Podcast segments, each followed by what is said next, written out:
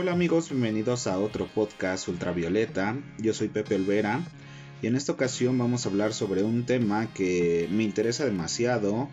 Creo que no se sabe mucho de este tema, pero vamos a explicar lo poco que se sabe y en qué consiste. Así que, como ya vieron en el título, vamos a estar hablando sobre lo que es el ser absoluto. ¿A qué se le llama eso en la física o en la química? ¿Qué, qué significa esto del ser absoluto? Ahora, para comenzar a hablar de este tema, principalmente tenemos que mencionar de dónde viene, y esto parte de los estados de la materia.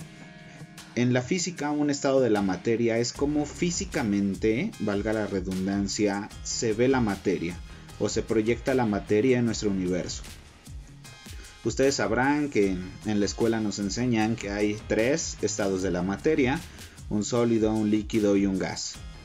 Ya en, en, en algunos, eh, no sé, temas más avanzados que veamos en la escuela, preparatoria o universidad, nos enseñan el cuarto estado de la materia, que es el plasma. Cada uno de estos estados de la materia se caracteriza por algo. A grandes rasgos, la temperatura es lo que domina prácticamente un estado de la materia. ¿Qué es la temperatura? La temperatura es el movimiento de las moléculas que componen las cosas. Cada cosa está compuesta de moléculas sin excepción, o de átomos en su defecto. Entonces, la temperatura es qué tan rápido o qué tan lento se están moviendo estas moléculas o estos átomos. El estado que tiene mayor movimiento de estos átomos o moléculas es el plasma. Por lo tanto, tiene mayor temperatura. Cosas que están en un estado de plasma pueden tener más de tres mil grados Celsius. ¿Qué cosas pueden estar en estado de plasma? Eh, estrellas, por ejemplo, nuestro Sol es un estado de plasma. Eh, ciertos fuegos de color violeta o azul, como el fuego de nuestras estufas, así cuando cocinamos, o el fuego de un, de una, de un soplete, por ejemplo, que es azul violeta. Eh, esos fuegos sí están en estado de plasma. ¿Qué otras cosas? Eh, algunos focos de helio, de neón, que se les pasa una corriente eléctrica, están en un estado de plasma. Entonces, esas cosas que están en estados de plasma es porque tienen muchísima temperatura. Sus moléculas se están moviendo muy rápido y eso es lo que les hace tener ese estado. Ahora, si vamos disminuyendo la temperatura, o lo que es lo mismo, vamos haciendo que se muevan más lento esas moléculas, llegamos a un estado de gas, un estado gaseoso. Un estado de gas, aún así las moléculas se están moviendo muy rápido, son muy libres, se pueden mover eh, independientemente y tienen mucha energía.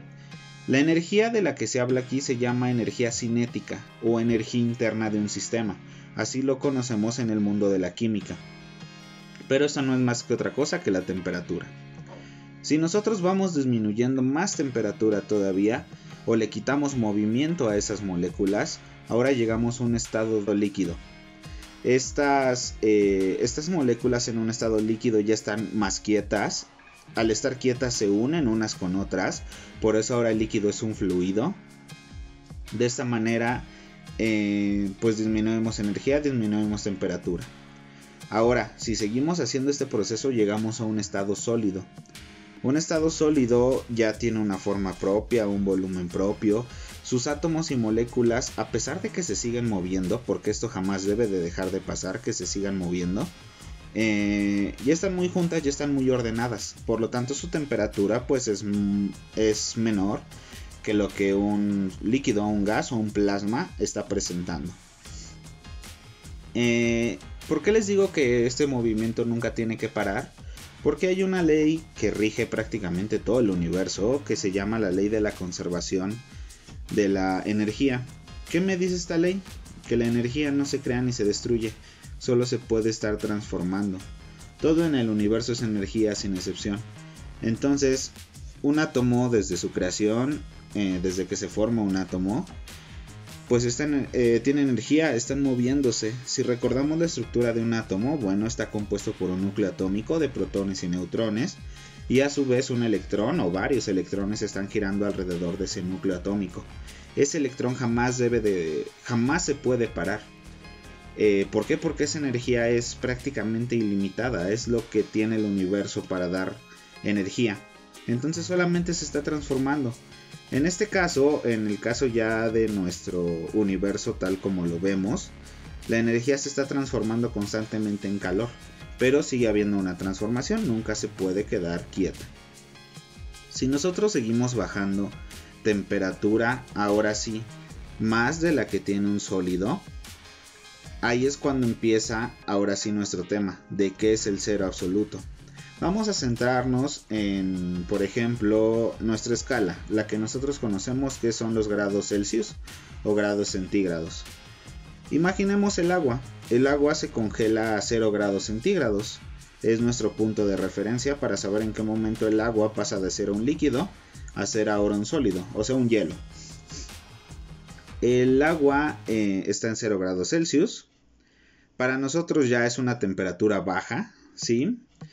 Pero internacionalmente la escala de temperatura no se mide en Celsius, se mide en una unidad que se determina Kelvin. Ya no son grados, solamente se llama Kelvin. Entonces, si para nosotros son cero grados Celsius, para Kelvin está en doscientos setenta y tres punto quince Kelvin. O sea, Kelvin sí tiene una escala cero, pero Eh, es muy diferente a la que nosotros medimos como Celsius. Entonces, si seguimos bajando, ya en grados Celsius serían menos diez, menos veinte, menos treinta grados Celsius. Pero ahora nos centramos a los Kelvin. El Kelvin, como les digo, está en doscientos setenta y tres punto quince. Entonces vamos a seguir bajando. Posiblemente se pueda seguir bajando, bajando, bajando, bajando, hasta que lleguemos a cero Kelvin. En el momento en que se llega a cero Kelvin, o sea que se les restan esos doscientos setenta y tres punto quince, en ese momento es cuando llamamos el cero absoluto. El cero absoluto, a pesar de que es un tema que me gusta hablar y que, como les comento, no hay mucha información, es algo hipotético. Se dice que físicamente, químicamente, nunca se podrá llegar al cero absoluto. ¿Por qué? Hay algo que se llama termodinámica.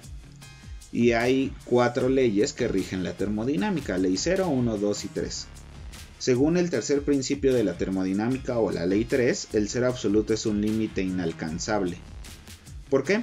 Porque, como les digo, la energía no se puede destruir. No puedes quitarle toda esa energía a un sistema, a una molécula, a un átomo.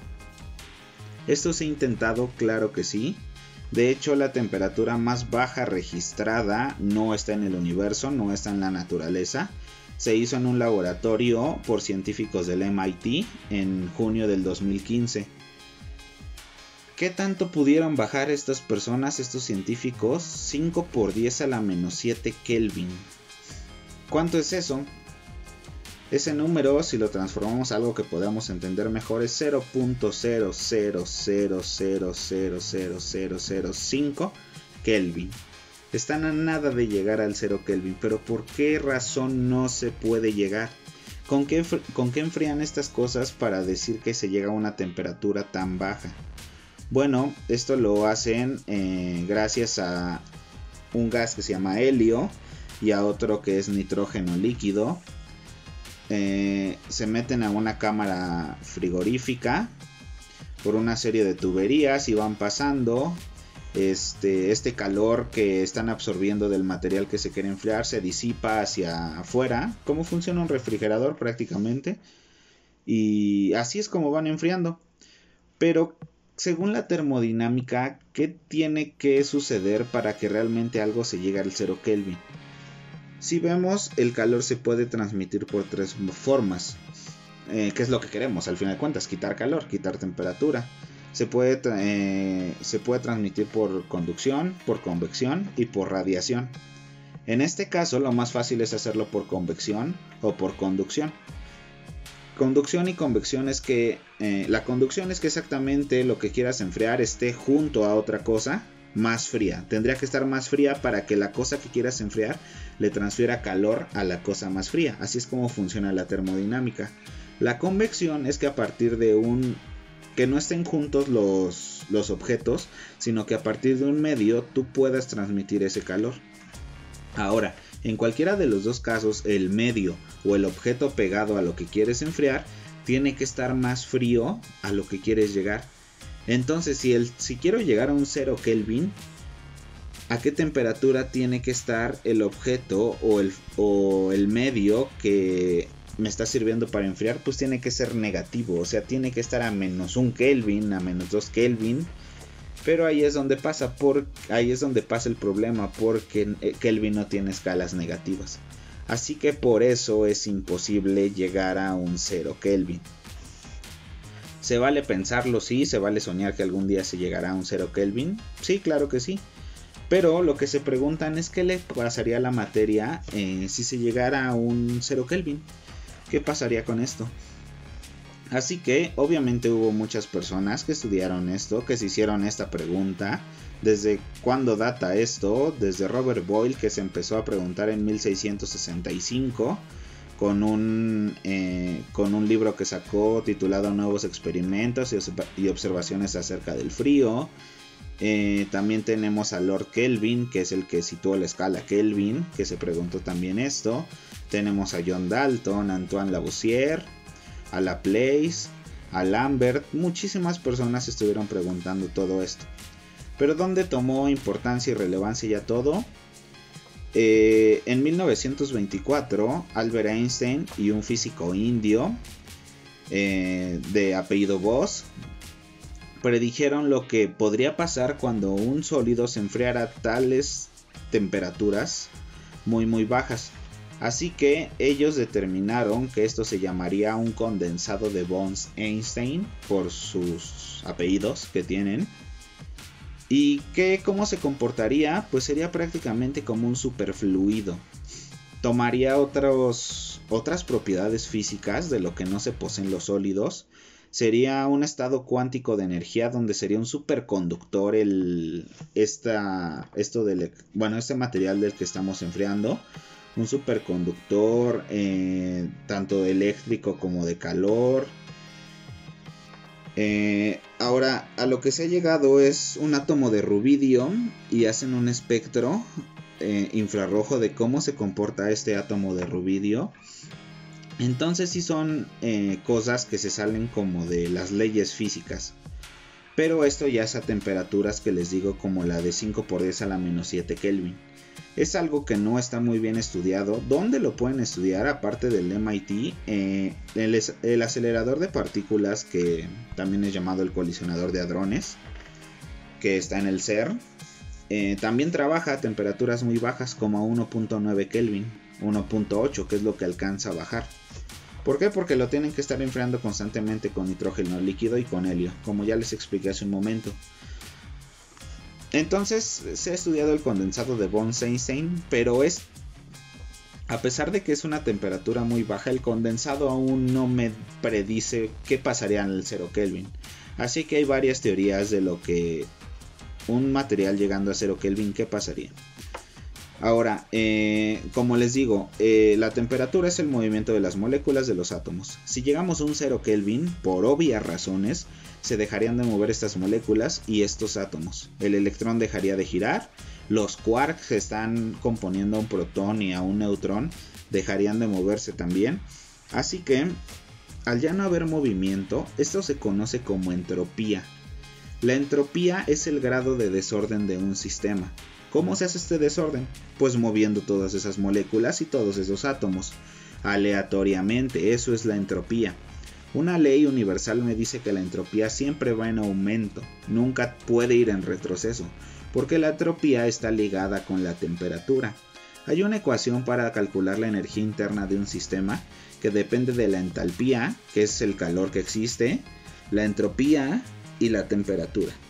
Entonces entropía y temperatura siempre están ligadas, de hecho es una multiplicación en la fórmula. Pues si la temperatura crece, la entropía también crece. Si la temperatura es cero, al multiplicar algo por cero, la entropía desaparecería y está violando otra ley del universo, como la de la conservación de la energía.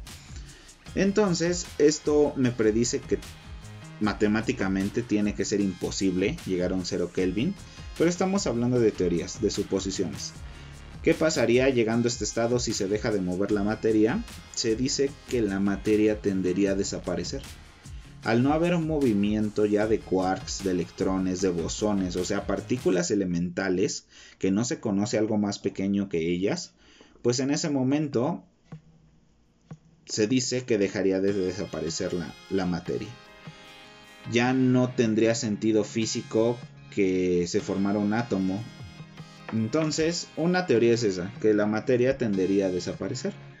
Otra teoría es que la materia tendería a... tal vez estoy usando más la palabra, pero a desintegrarse.